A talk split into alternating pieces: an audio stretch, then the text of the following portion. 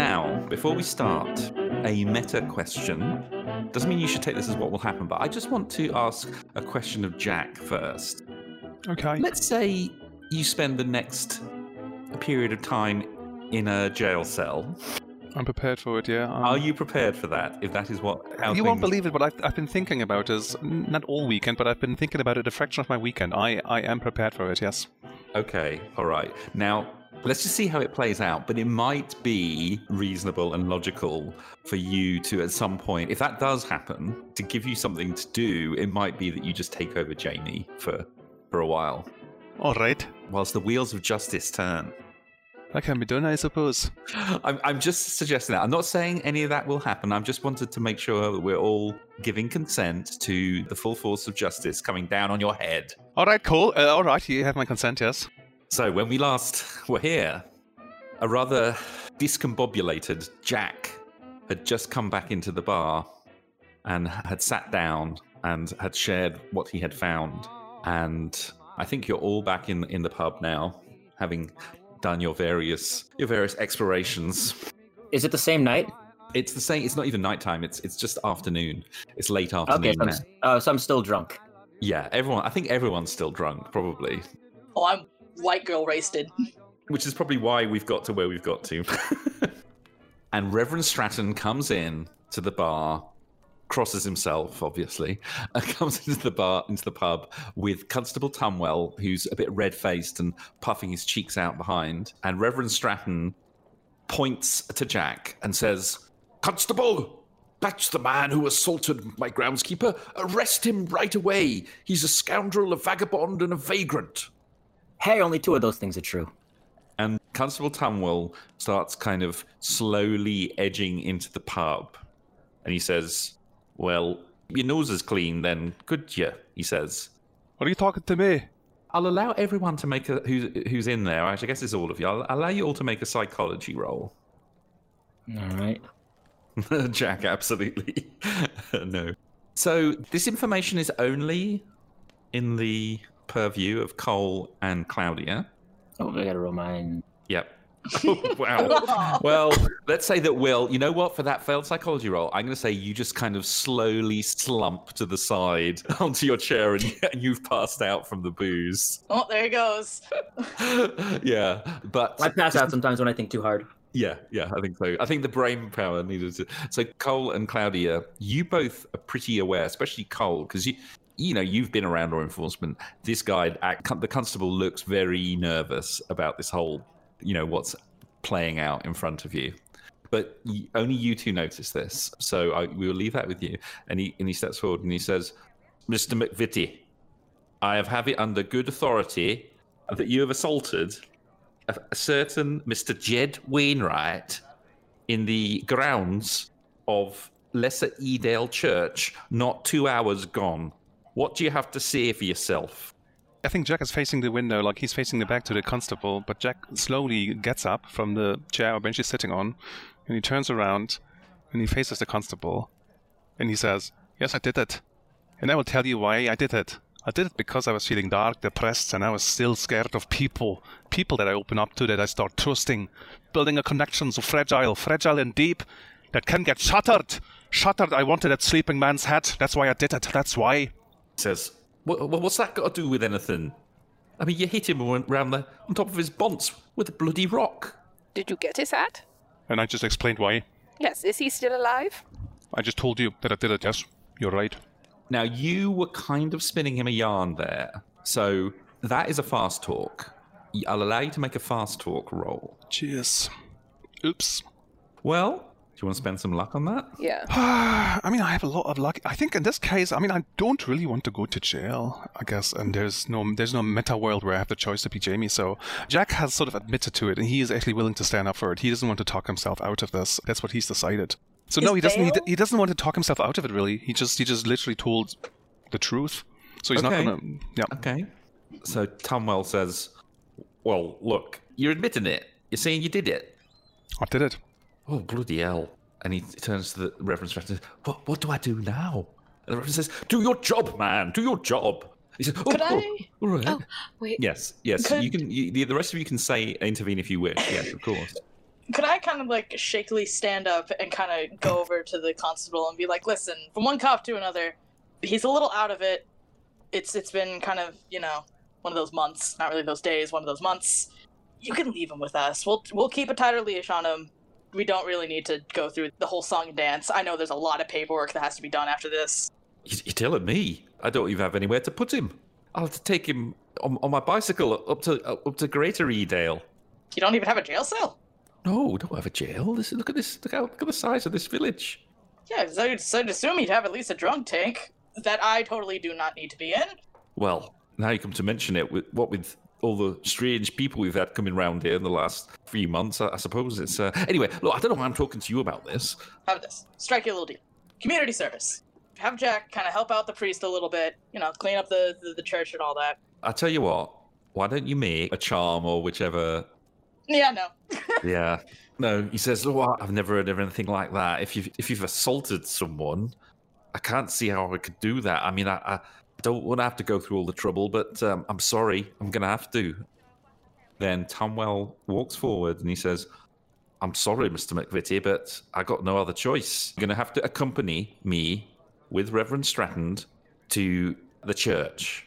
As Tumwell is stepping forward and with his apologetic look on his face, Claudia Claudia steps forward and says, My good man, look, I know that you guys don't have a jail cell or all these things, but you, uh, but, and so you also probably don't have a lot of people to help out at the church, especially since one of them, as we all know, is a little bit injured. So I know you guys don't have community service, but there's always room for new things. It's the 1900s, new new century. Let's try community service. Just have him help out at the church.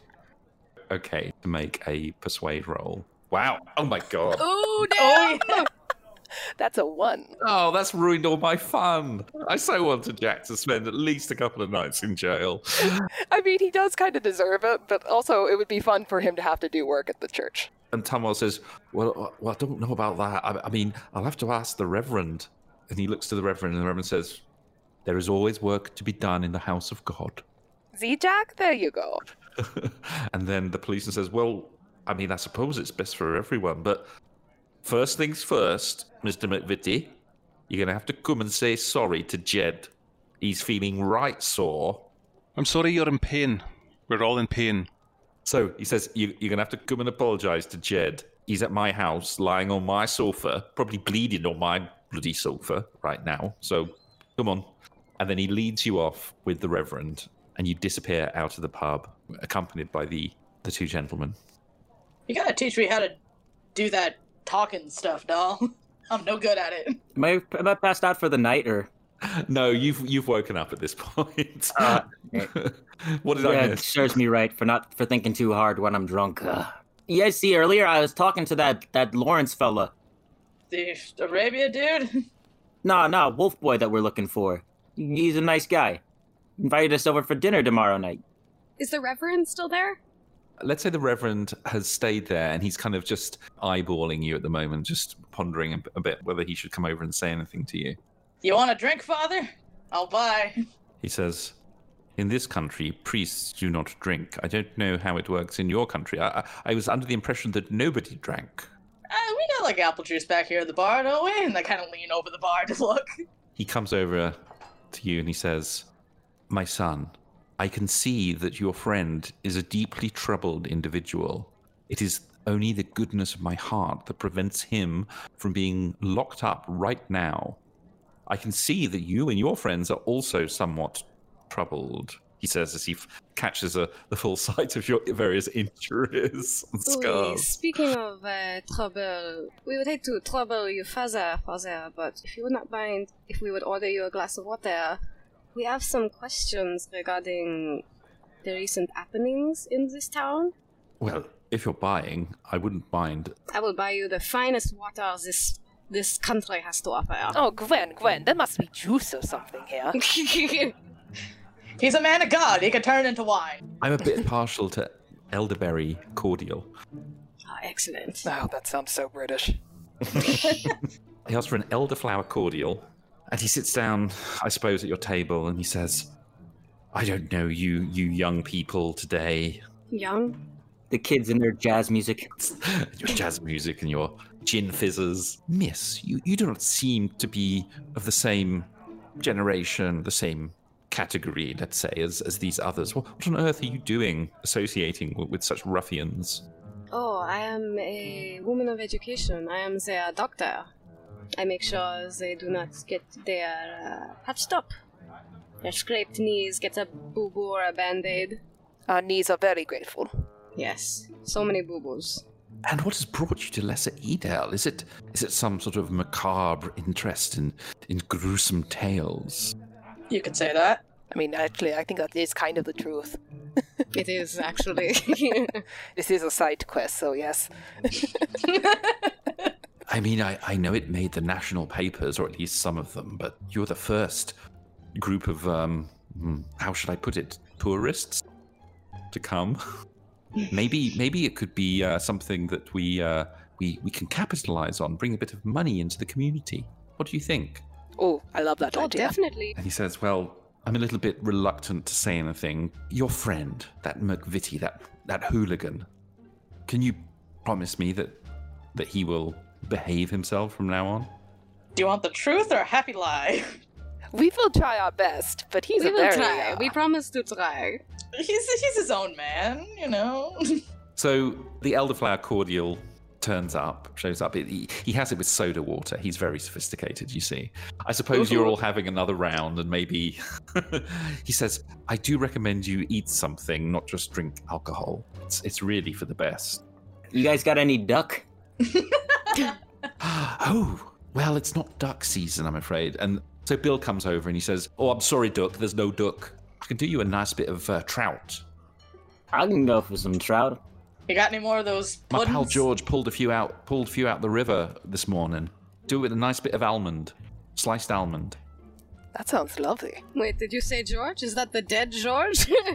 There's a lot of Georges in this town. No, no, George is st- George is alive. Well, George is a very common name. Mm, I see, I see. Look, I don't know what you're thinking. No, my George is a different George, and he's well, he's alive and breathing. At least last time I checked. Oh, that is good to know. That's an ominous thing to say. I'll get, I'll get, I'll get Mrs. Tatlock to get the grill on, and we'll bring out some lovely steaming hot trouts for you.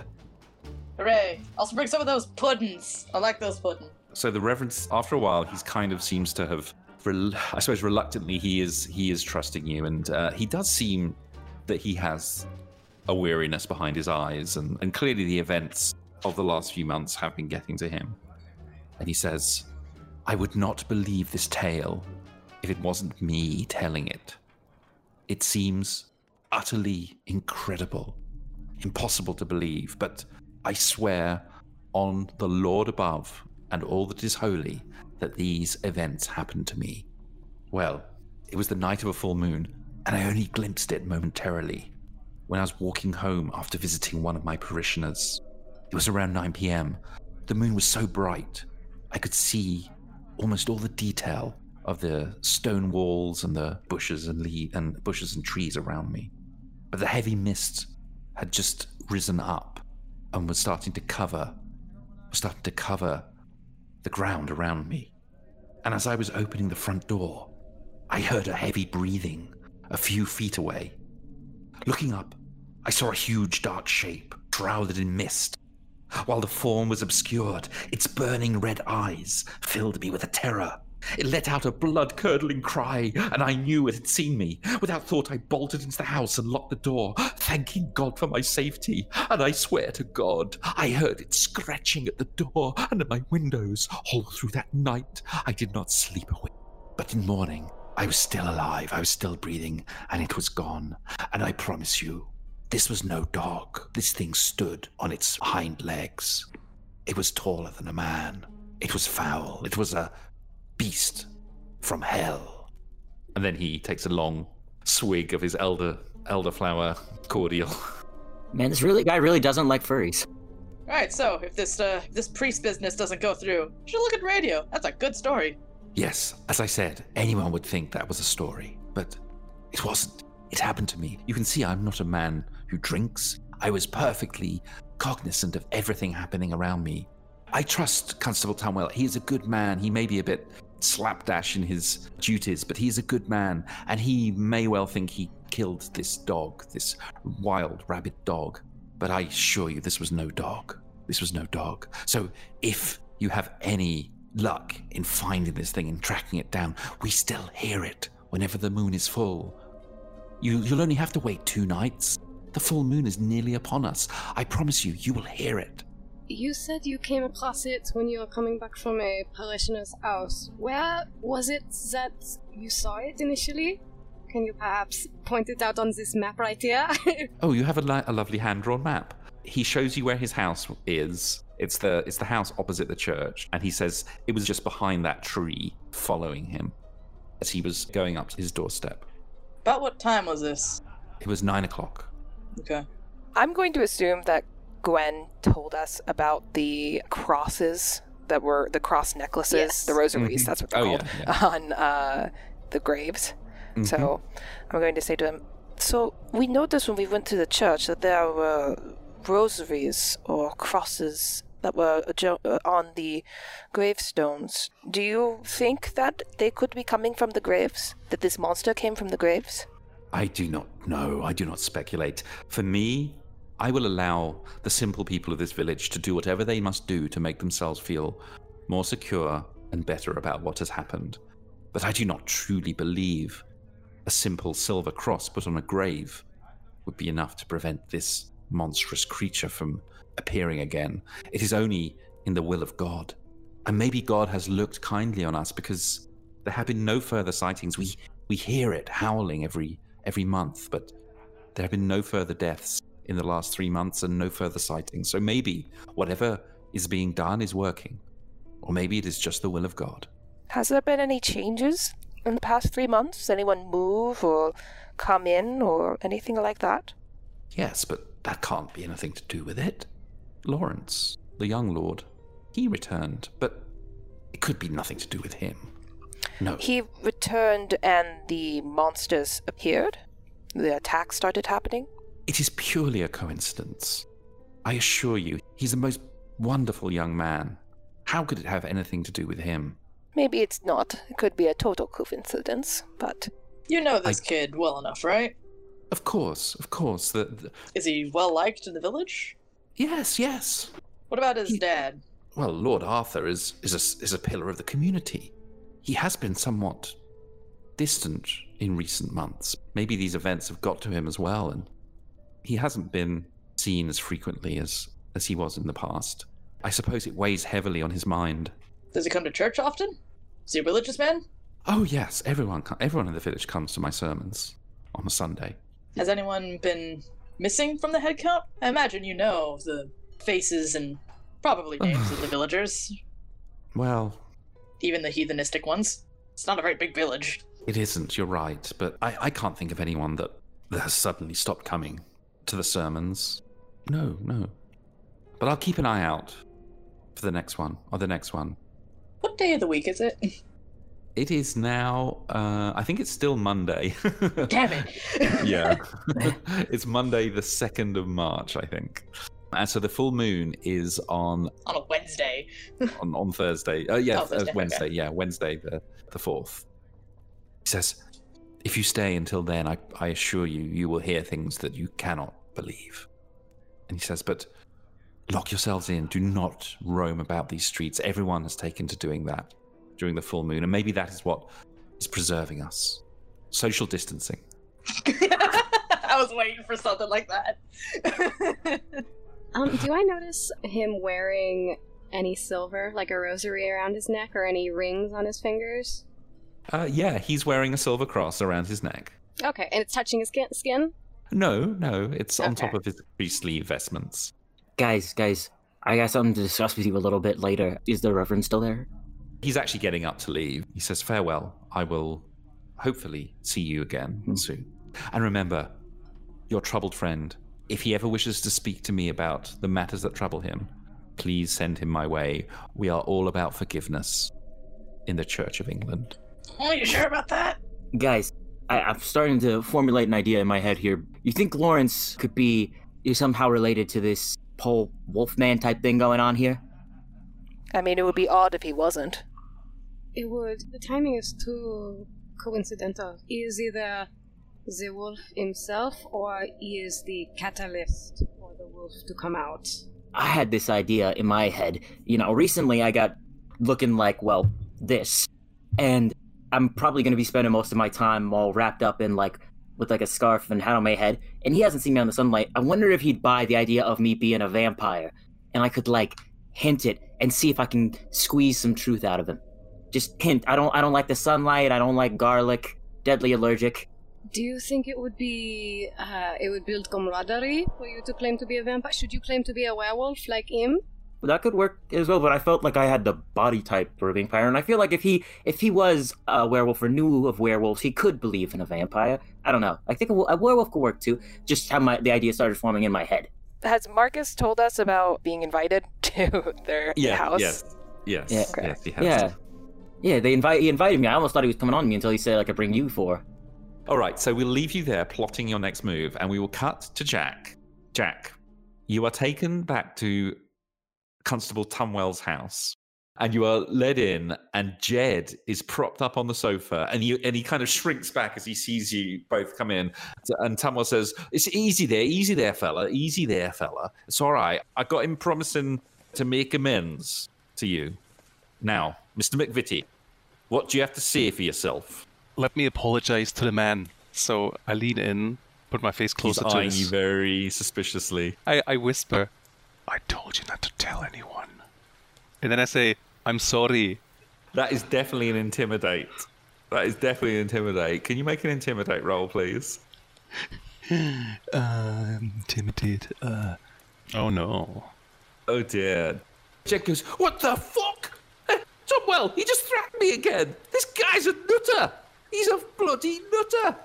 And Tumwell says, All right, all right, calm down, calm down, everyone. What the bloody hell's going on here? Look, Mr. McVitie, I told you, you have to make amends. What are you doing whispering in his ear? I'm sorry, I must have misspoken. I, I meant to say sorry. I think I chose the wrong word, and then as I corrected myself, it came out right. So again, I'm sorry. So Jed looks at you and says, Get this fucking maniac out of here. I don't want his apologies. He can just fuck right off. I'm not, I don't want anything to do with him. And Tubble says, All right, all right, all right. Okay, you, Vi- you're coming with me.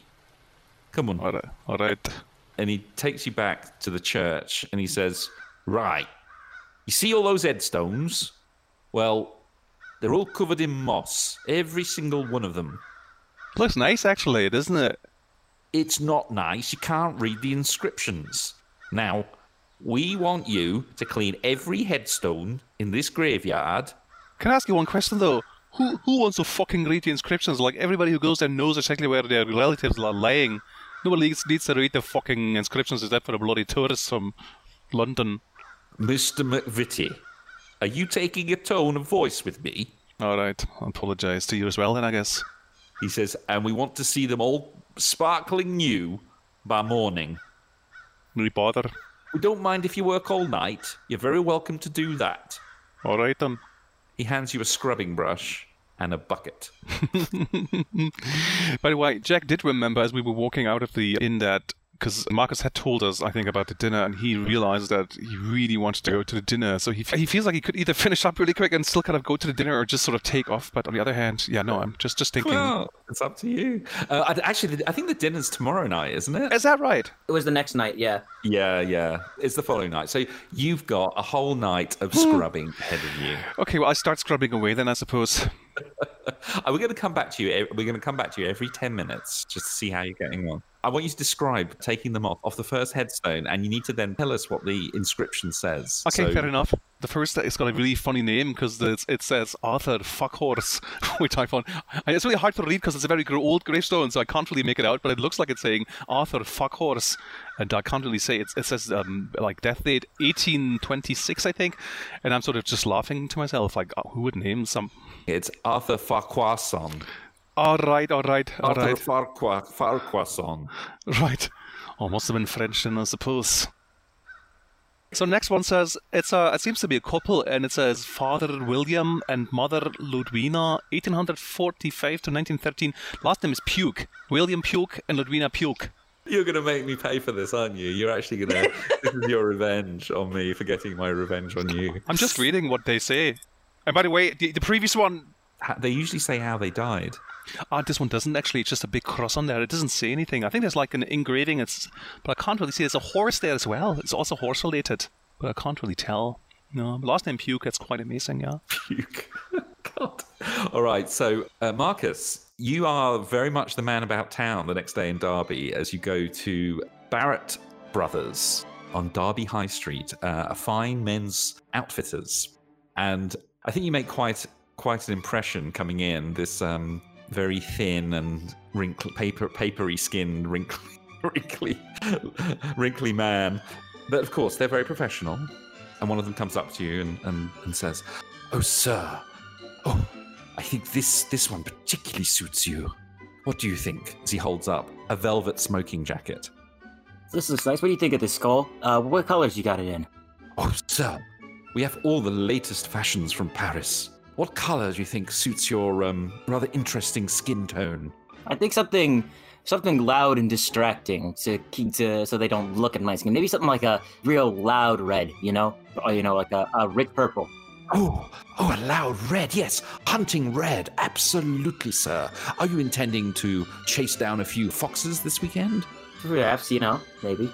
Well, I have a huntsman's jacket over here that I think would absolutely suit you down to the ground, sir. A huntsman jacket? Nah, you, you said you got this shit from Paris. Oh, and you, sir, are you interested in, in purchasing something? Hey, you got a got a good dress vest. Mine's been uh, shot up. Yes, a waistcoat, we call them in this country. Yes, he leads you over to the rack. He says, These are hand stitched in India. Wonderful fleur de lis pattern, I think you'll agree. Uh, oh, a what pattern? Oh, flowers, flowers. Oh, cool. Got any that are uh, lily shaped? Oh, absolutely. That that is what the fleur de lis represents. I think he says. I think the minute he pulls it out, Cole just grabs it on that, like, totally way too intensely, and just like, ah, yes, thank you, I'll take this. so you return with a beautiful fleur de lis waistcoat. Uh, it's gold embroidered on a green background, on a green silk field. Uh, Cash ba- money. base. yes, yes. They. This is going to cost you a bit. And Marcus, you return with a brilliant red hunting jacket, which is a little bit odd to wear that anywhere but on the back of a horse. But but you seem to be able to pull it off. He he also has sold you a pair of riding trousers and a crop All right. And a riding helmet. And I think that is now. You're so fancy as fuck. I think that is now your look. I think that has to be your look now, don't you think? like a jockey out of hell. Perfect. All right, so one final visit to the graveyard. Jack, Yeah, this one's not so funny, but there's another one that says, uh, In loving memory of Harry Buggers, October 6, 1891, beloved husband of Mary Jane Buggers. did you just do a search for like stupidest gravestones or something? Oh, maybe, maybe. That's so good. All right, so you finish your community service, you've made penance, and, and towards the end, Reverend Stratton comes out and he stands near you as he watches you scraping the last bit of moss off Mary Jane Booger's tombstone. And he says, Ah, Mrs. Boogers, she was a wonderful woman. She made the most wonderful lemon curds. Have you ever had lemon curds, Mr. McVitie? That's possible. Very, very lovely, very tasty. I suppose we better prepare to to lock ourselves in from tomorrow. You do know that the beast will be howling. Well, I've not heard. No, what beast are you talking about? Mr. McVitie, you are surely jesting with me. No, I'm not. I've, I've heard like rumors, but they're all they're all shite, right? They're just imagination. Please, we do not swear in the house of God. Oh, I apologize. This beast, I think, it has been sent to try us, to test us, to test our faith. Who sent it? It has been sent to test our faith. But by whom? Who's sending this? The devil. The devil. Did he create it? All of these creatures are, are made by, by the great evil one, are they not? I didn't know that he can create stuff as well. I just thought the Lord creates things. Like creatures, living beings. Didn't know the devil does that as well. Oh, yes. There is more to this earth than man alone shall ever know. What a wanker. He says, Mr. McVitie, I do not really like your coarse language. I am wondering whether there is something else troubling you I, I come to offer my ears and my wisdom. Well, if you've got time. I do have time, Mr. McVitie. What what is troubling you, my son? I hit the man in the in the head with a rocket. I I didn't really like doing it. It wasn't something that I was enjoying doing. But as I told the constable, I feel like I had a reason. I was just feeling very depressed, and I was also very drunk. And also, I've experienced some very unbelievable things. I've, if I started telling you about things that, that are not dragons, but that fly and have wings, you wouldn't believe it. But I've, I've been feeling rather fragile ever since I believe I've come across these things. But I'm getting hmm. better already. I mean, scrubbing the gravestones, I feel for some reason it just helped me, distracted me, you know. That is why I suggested it to Constable Tumwell. It puts you closer to your mortality, my son, and that is a humbling experience. Aye, and it's so. yeah. It's also quite funny. You've got some really funny names, like lots of very funny names here in the village. He says, knowing that our time on this earth is fleeting is the most important thing, for then you will truly know how to act, how to behave, and how to how to have a, an effect on the world around you. And you, my son, through your coarseness, your crudeness, your violence, your foulness of language, and your rather disturbing sense of humor, beyond all of that, I see a man. You must find that purpose, Mr. McVitie. Find that purpose. Is it worth it? Do you think so? Well, maybe that is your purpose to realize what your purpose is. and then he turns heel and he says, You can leave the bucket by the side. And then he goes back into the church. All right, thank you. You're a good man. Cheers. Can Cole take the moment just to like go to the graveyard to kind of check up on Jack? Because Sure. I imagine this is like day number two. Yeah, this is this is now the Tuesday, the the, the day before the full moon. It's the next day. Sorry in Oh. advance that I'm not going to be there to fight kick-ass werewolves, but uh, Cole just strolls on into the graveyard, kind of takes a look at all the all the names of the headstones, Very clean. and finds Jack. He's just like, "Hey, you're doing some damn good work out here." Oh, Cole, thank you for stopping by. You know what I realised, Cole? We never really get to talk a lot, you and I. It's like the first time we talk, I believe. Is that right? Like, Yeah. except for in the bar in London. Anyway, I wanted to thank you. Like, you were speaking up, right, when they were arresting me. I still believe they were rightfully rightfully arresting me, but thank you for speaking up. I appreciate it. Oh yeah, sure. Why not? I uh, kind of assumed you were uh, stepping away from me because you know we're on two different sides of the law, at least at one point. You- You're like a good man, Cole. I've, I've observed you've been recently doing a lot of like selfless acts, like basically helping and protecting us. It's quite. I've noticed that. I wanted to thank you for that as well. Oh yeah, no problem. I know it's kind of a uh, at the expense of my health, but you know I've had my life ahead of me, and if I die, I die. You know. So what's what's in it for you then? Like what, what what's in it for you? Why are why are you here? Why are you why are you doing this? And no, I'm just don't worry. I'm just thinking aloud. I'm having a sentimental moment. You know, I've been feeling very very fragile recently after the after Shanti, and it was such a strange thing. But I thought I digested it very well. But then the other day with with Sarah and Gwen was there as well. You know, I jumped out of the window, and I mean, obviously Sarah kind of pushed me out, but it was weird. It was weird. I, I felt a lot of greed. I don't know. Sarah is a bad person. And you know when, when, when Gwen gave us the dollar bill, telling that we need to kill her, I think she's right. Sarah is just pure bad energy. But like, Oh, I I fully agree. I uh things weren't very cool when she pulled me through a phone. did she? For yeah, sake. so she just got that way. Anyway, shall we head back to the inn and get drunk like? Get shit faced?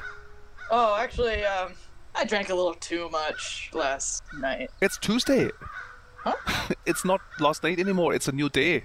Yeah, but still, like, I woke up and felt like someone was scooping out my brains. The headache was amazing.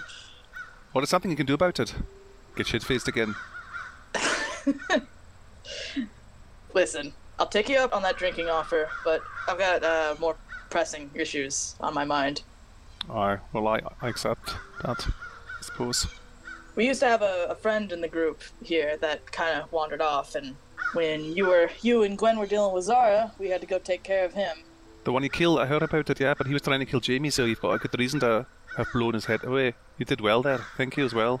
Sure. Uh, Is there anything else you wanted to talk about? It looks, it seems to me like you wanted to talk about something else.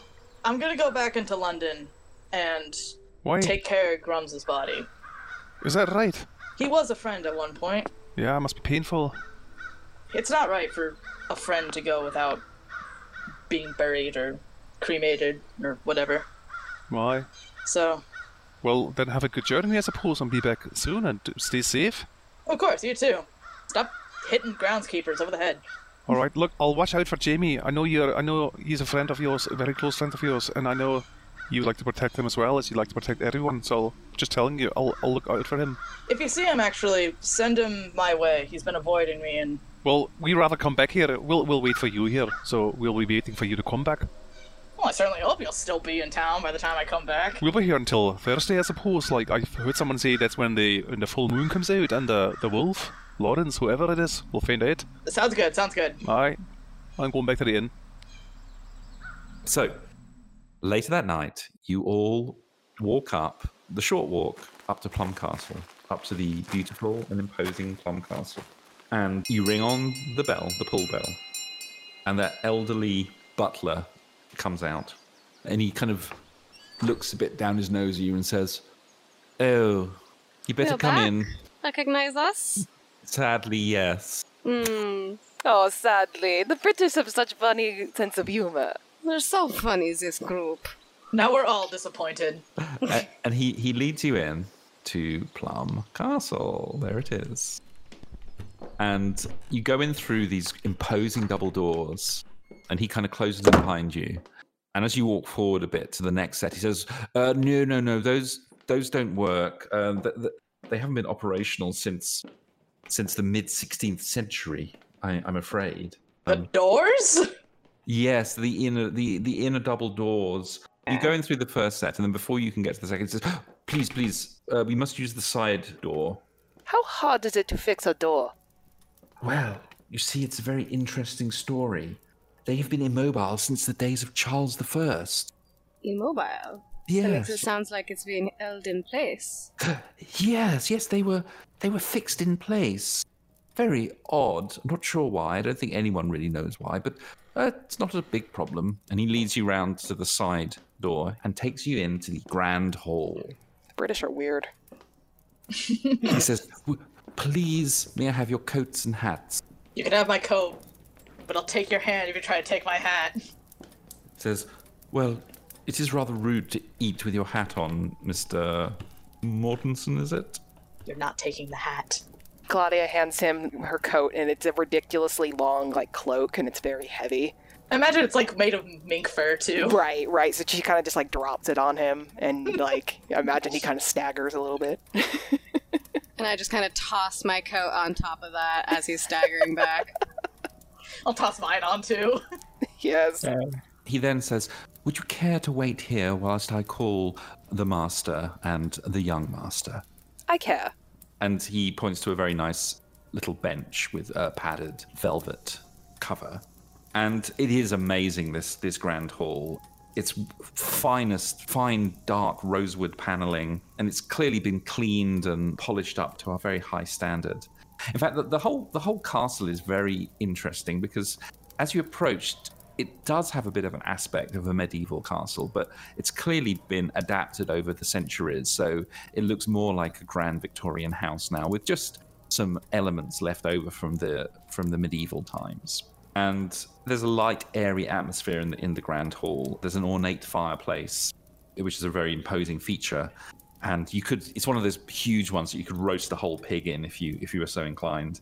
And all around are long tapestries featuring featuring medieval scenes, which hanging uh, hang from the walls. And there's lots of stag's head, antlers, and other curios from the past.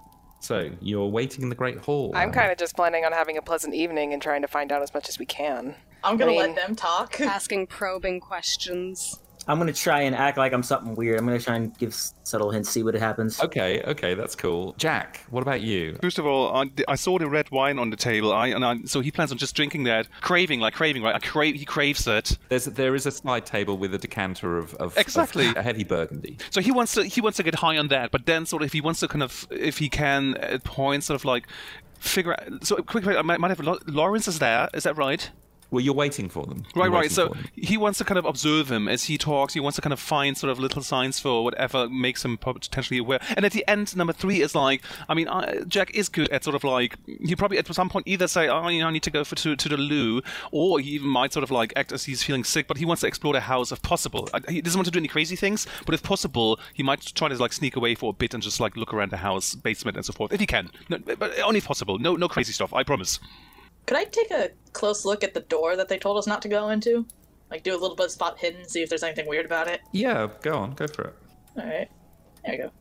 So it is curious. It's like the whole thing has been like screwed together and, and wedged in, and it's like it was someone in the past must have spent a considerable amount of time just wedging the whole door together so it would never really open again, and maybe putting screwing boards in and soldering or welding shut the locks, and you know we didn't have welding equipment back then, but basically ensuring that it could never be opened again. It's not something you could just unlock or pull out one a, a bit of wood and it would open again. It's been it's been very securely fastened, and there, there's no real.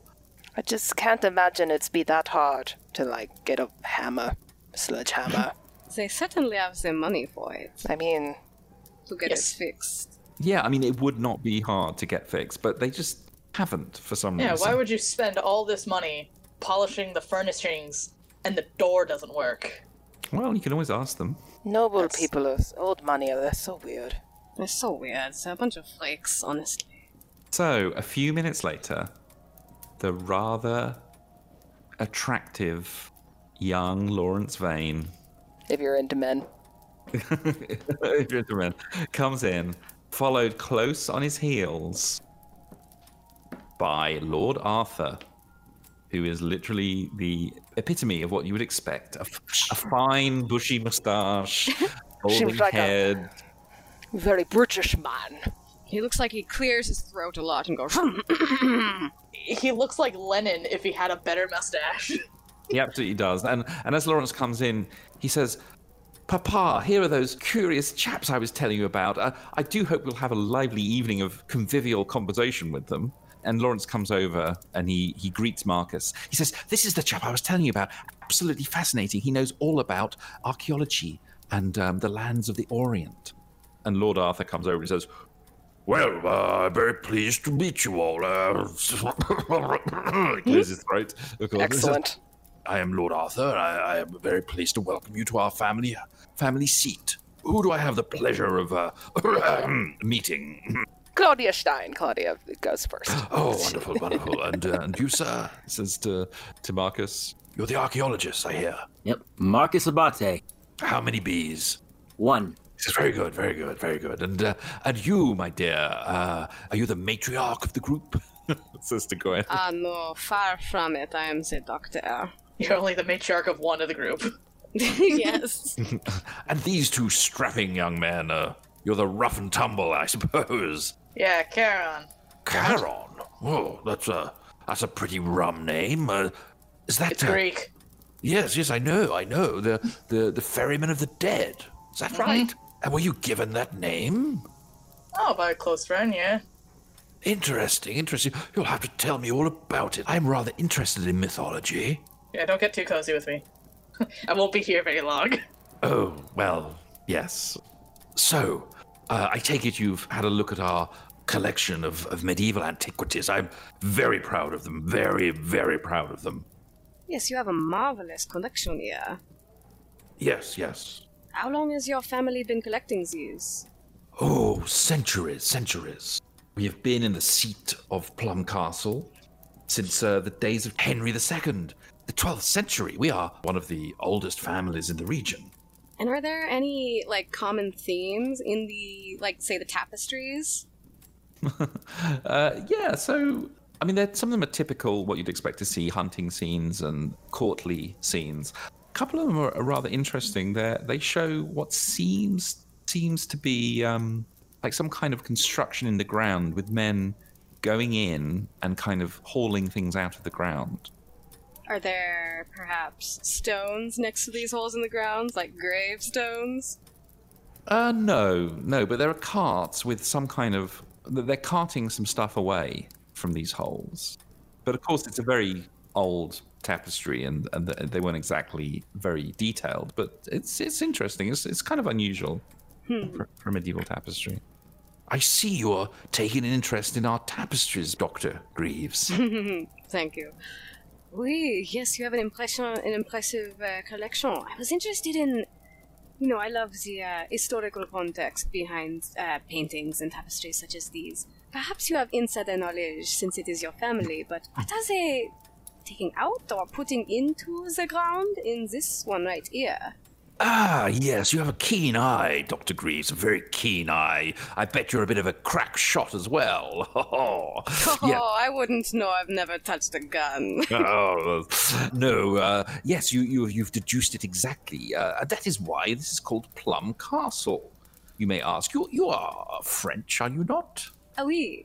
Yes, well, the locals. Uh, there was a, there was a, a saying that, that it was named Plum Castle when it fell into the hands of, of your king, Edward III, the Norman king, when it fell into his hands liketh a plum.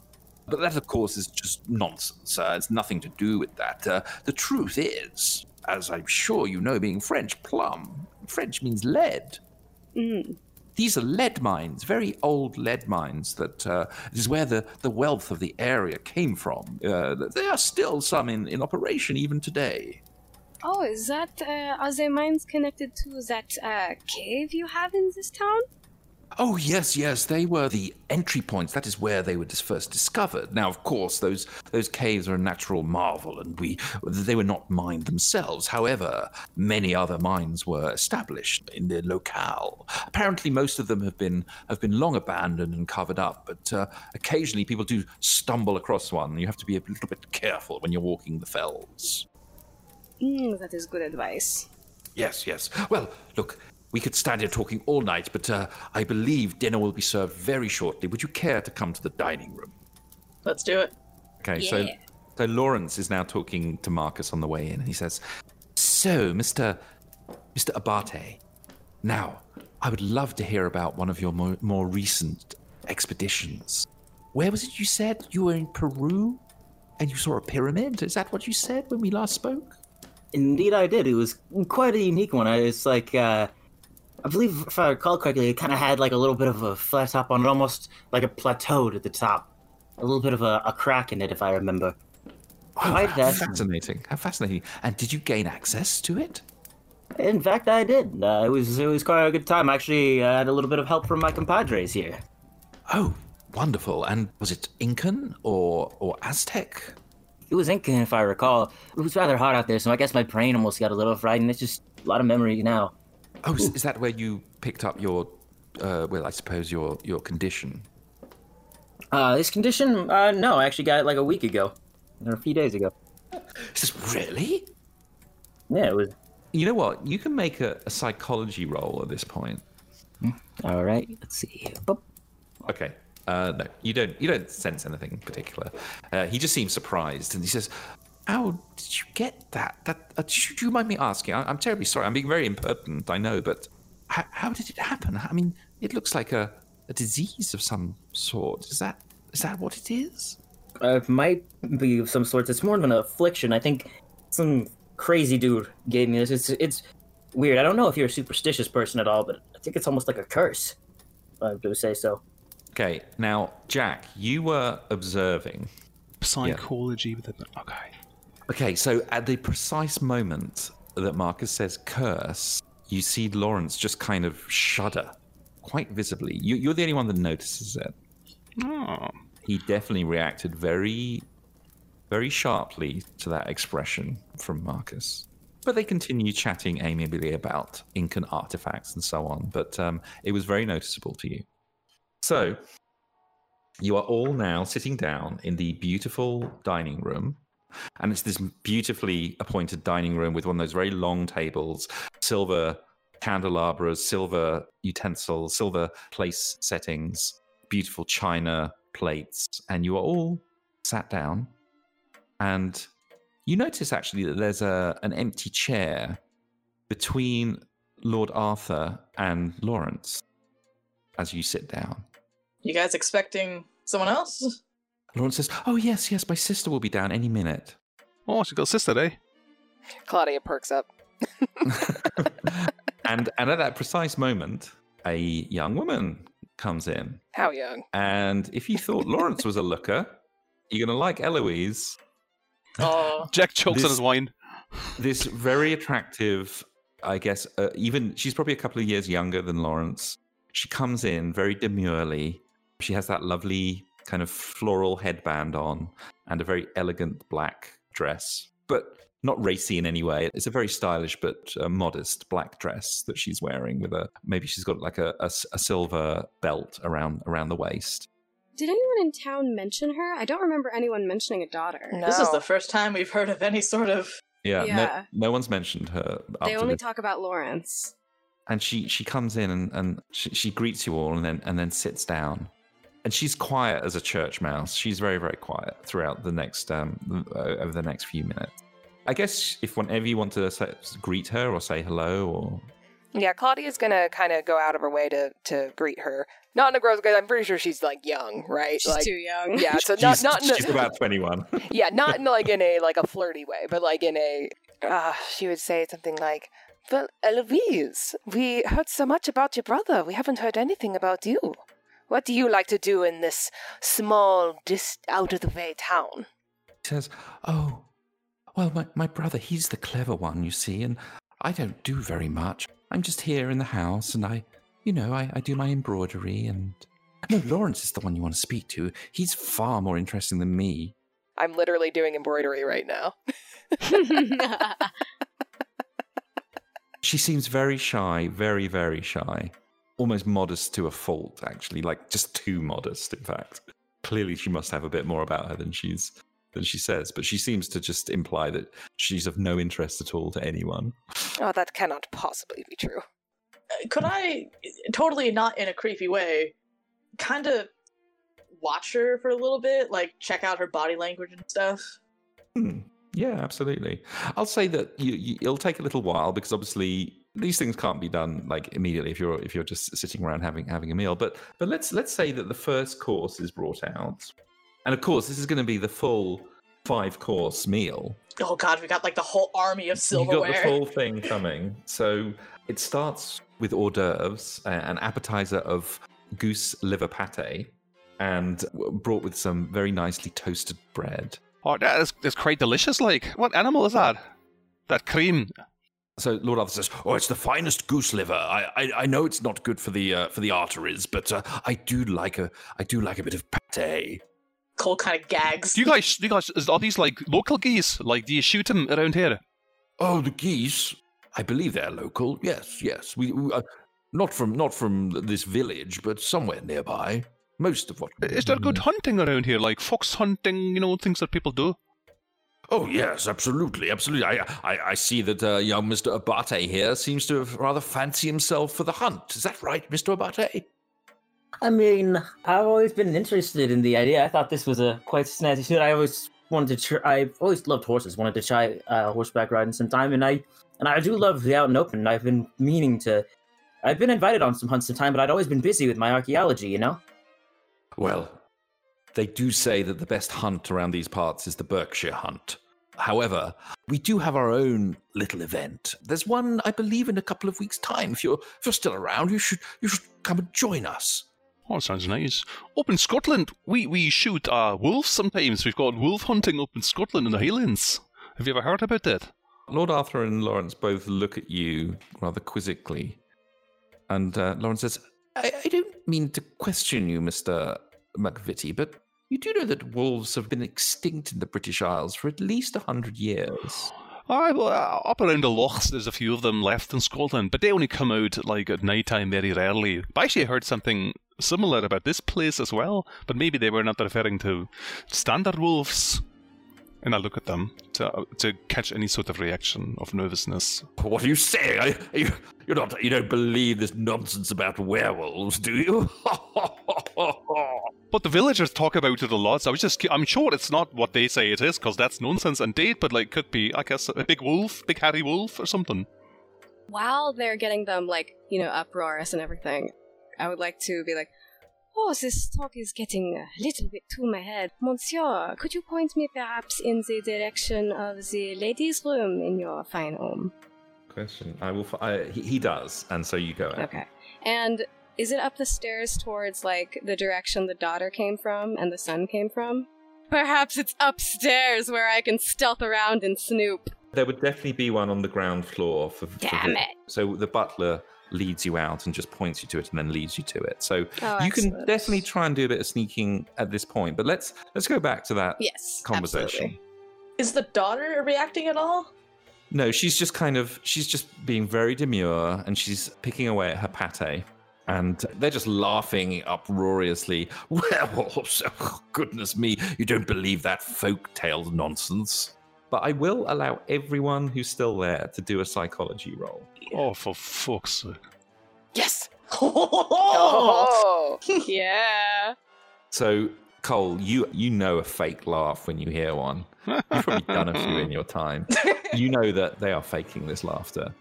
They do not find this funny at all, this conversation, but they're really trying hard to just guffaw away. But you know, when someone's laughing falsely, especially someone with your insight into human nature, you can tell. Same with you, Claudia. my sweet 50. Claudia is going to say, some of the villagers are saying that there are strange noises at night that apparently coincidentally happen on a full moon. If it's not a monster, then I wonder what it is. Could it be some strange dog? The police said that they shot the dog. Yes, and, and, and, and, and absolutely. Uh, Tumwell definitely shot it. Maybe there's another one lurking around somewhere. That must be it. Uh, but uh, this is a very gloomy subject. Let, let us talk more about some of the more pleasant things. Um, I believe we have a second course of trout. We have very fine trout around here. Have you have you tried have you tried it? Yeah, we have. You know, We got some more wine, like I I think the wine, the wine bottle is empty, and I look at the empty wine bottle I just finished. In this situation, there is decanters of wine that they just keep bringing out. This wine is really delicious. Can I have some more, like? And I'm hold my glass up, the empty glass. Oh, I, I do like a man who likes a drink. Says Lord Arthur. He says, "Should I? I, I, I have a rather an, an amusing tale to tell you about a time, uh, time that I was very, very drunk. Oh, I love to hear it. I love can to I hear it. Maybe later over over cigars. Where do you where do you where do you keep all that lovely, super great wine down in your basement? You have like a dedicated cellar for that. Oh, absolutely, absolutely. I'm I'm a bit of an aficionado of the uh, of the southern French reds, the Rhone Valley, wonderful Chateauneuf du Pape. You know, I'm I'm a big wine connoisseur. I'd love to see a cellar. I have great respect for people like you who are able to admire and appreciate a good wine. I would love to see it someday. What is your favorite appellation? Oh well, uh, there's a Scottish one that you probably haven't tried. It's not really good, like, but that's the one I prefer. I forgot the name right now, but I know that the the, the 18 year was a good one. Is it a Montiago? I think so. Yeah. Mr. McVitie, I'm not talking about whiskey. I'm talking about wine. Wine. Right, the red stuff, the grapes, right? He knows Yes, nothing about wine, by the way. yeah.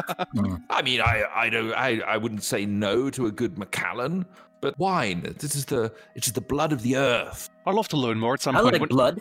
Sorry, what's that, Mr. Abate? I mean, I, li- I like a nice blood wine alcohol thing, you know? you know? Got silver the tongue there. And they look at you as if they can't quite figure out if you're joking or not. But then the, the course is finished, and you, you have you have your, your your nice trout. And then the butler comes around and says, "May I take your? We, we are having steak as the main course, a beautiful Chateaubriand. How do you take your steak, uh, Mr. McVitie?" Fried, please, fried. Sorry, what's that? Uh, deep fried, like fried in oil. Uh, sir, I mean, I can ask the chef to do it, but it rather ruins the flavor. I'm afraid. Don't- Whatever, whatever you like, whatever you like, mate. He's already a bit drunk. Jack is getting very enthusiastic. How about we do it a nice medium? At least then there's a little bit of bite still left Well, I, in thi- it. I think that's what the English do. You know, I'll have it raw, all right? Can I have it very raw and like just bloody raw, bloody, like literally bloody? He's very drunk already. Okay, and he goes around. Give to, me a bloody steak! So he's like, he's like screaming because he's very drunk now. I'll have a bloody steak! You know, before I finish taking the orders, Gwen, you have an opportunity to to sneak around a bit. Wh- wh- Where do you want to look? So I would like to go upstairs.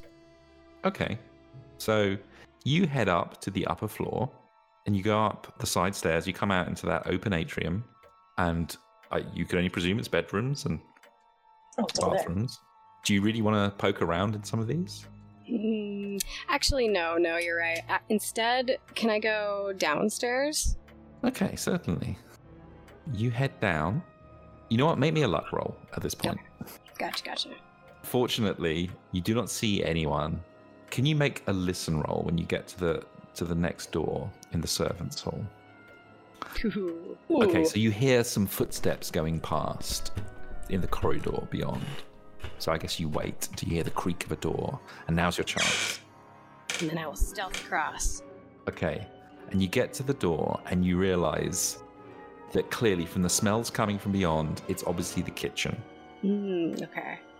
Hmm. You can hear the sounds of, of the chef and the and the maids in there, and probably someone's going to come out any minute now. What do you want to do? Hmm. Gonna make it look real steamy in this kitchen. Yeah, I think I'm gonna do that. Francois, you put the burner too high! Okay, so you cast your fog of misdirection, and I guess you can just open the door now because you've got this big fog cloud around you. Okay, I'm gonna wait to listen for, like, people reacting to the fog. Has anyone reacted? Yes, you hear this shout saying, "Bloody hell! Open a window, love! You've you've steamed up the whole half of the kitchen there with those with that steak you're cooking." That raw steak! You hear someone going over to a window and, and kind of sliding it open. Now is your Excellent. I will take that chance to go in quietly. Okay, can you make a stealth roll? Of course, you're so good at stealth. It doesn't. Oh my god, no! I needed that advantage. Oh, Damn. of course, because you have advantage, don't you? Because? I got shadow. Oh yes. Oh my god! I know. That, Because that would have been a bad fumble. you would have fallen straight in into the to a into the- plate of spaghetti, Yeah. right face first. Yeah. Okay, so so describe how you almost trip over and fall into the cooking pot and how you avoid that. so it like it's a hectic ass kitchen. It is one of those goddamn Gordon Ramsay looking motherfucking kitchens. Like there are chefs and sous chefs running everywhere. So it's really and it's really hard because she can only see like the knees down basically because of where the fog is. So she's just trying to dodge. duck and dodge left and right like she's in a game of football and she gets elbowed hard across the face and kind of falls backwards almost into like one of those big like ton tubs of like soup and almost knocks that across. but then she grabs it, kind of burns her elbow onto the stove top, then writes it back and then stands back up to hurry Wonderful. out. And after all that, you do manage to dodge into the staircase going down, and, and you are down and you are out of sight. Let's cut back to the dining room. So, Miss Stein, how do you take your steak? Rare. Rare, okay. Pepper? Plenty. Plenty. Mr. Abate, how do you take your steak? I'll, I'll go with the medium rare. Medium rare. Very good choice, sir. Very good choice. And Mr. Mortson, Yeah. how do you take your steak? Blackened. She. Are you sure? It is such a tragedy to to overcook a steak. Oh, it's not overcooked if they do it right. He, as he says, overcook a steak. He kind of can't help but looking at your face. yes, yes, yes. And then he goes over to Lord Arthur and, and Lawrence and Eloise, and, and he says, um, "The usual, sirs and madam." Yes, yes. And he goes away. And then, about twenty minutes later, they return with the plates. They're all covered. They put them down. Uh, the, you know, the silver like lid on top of the plate, and then they open them up, and all your steaks are cooked perfectly how you wanted them. And you can't help but notice that Lord Arthur and Lawrence and Eloise, their steaks are basically raw and bloody. And I think that is where we will end the session. Oh man.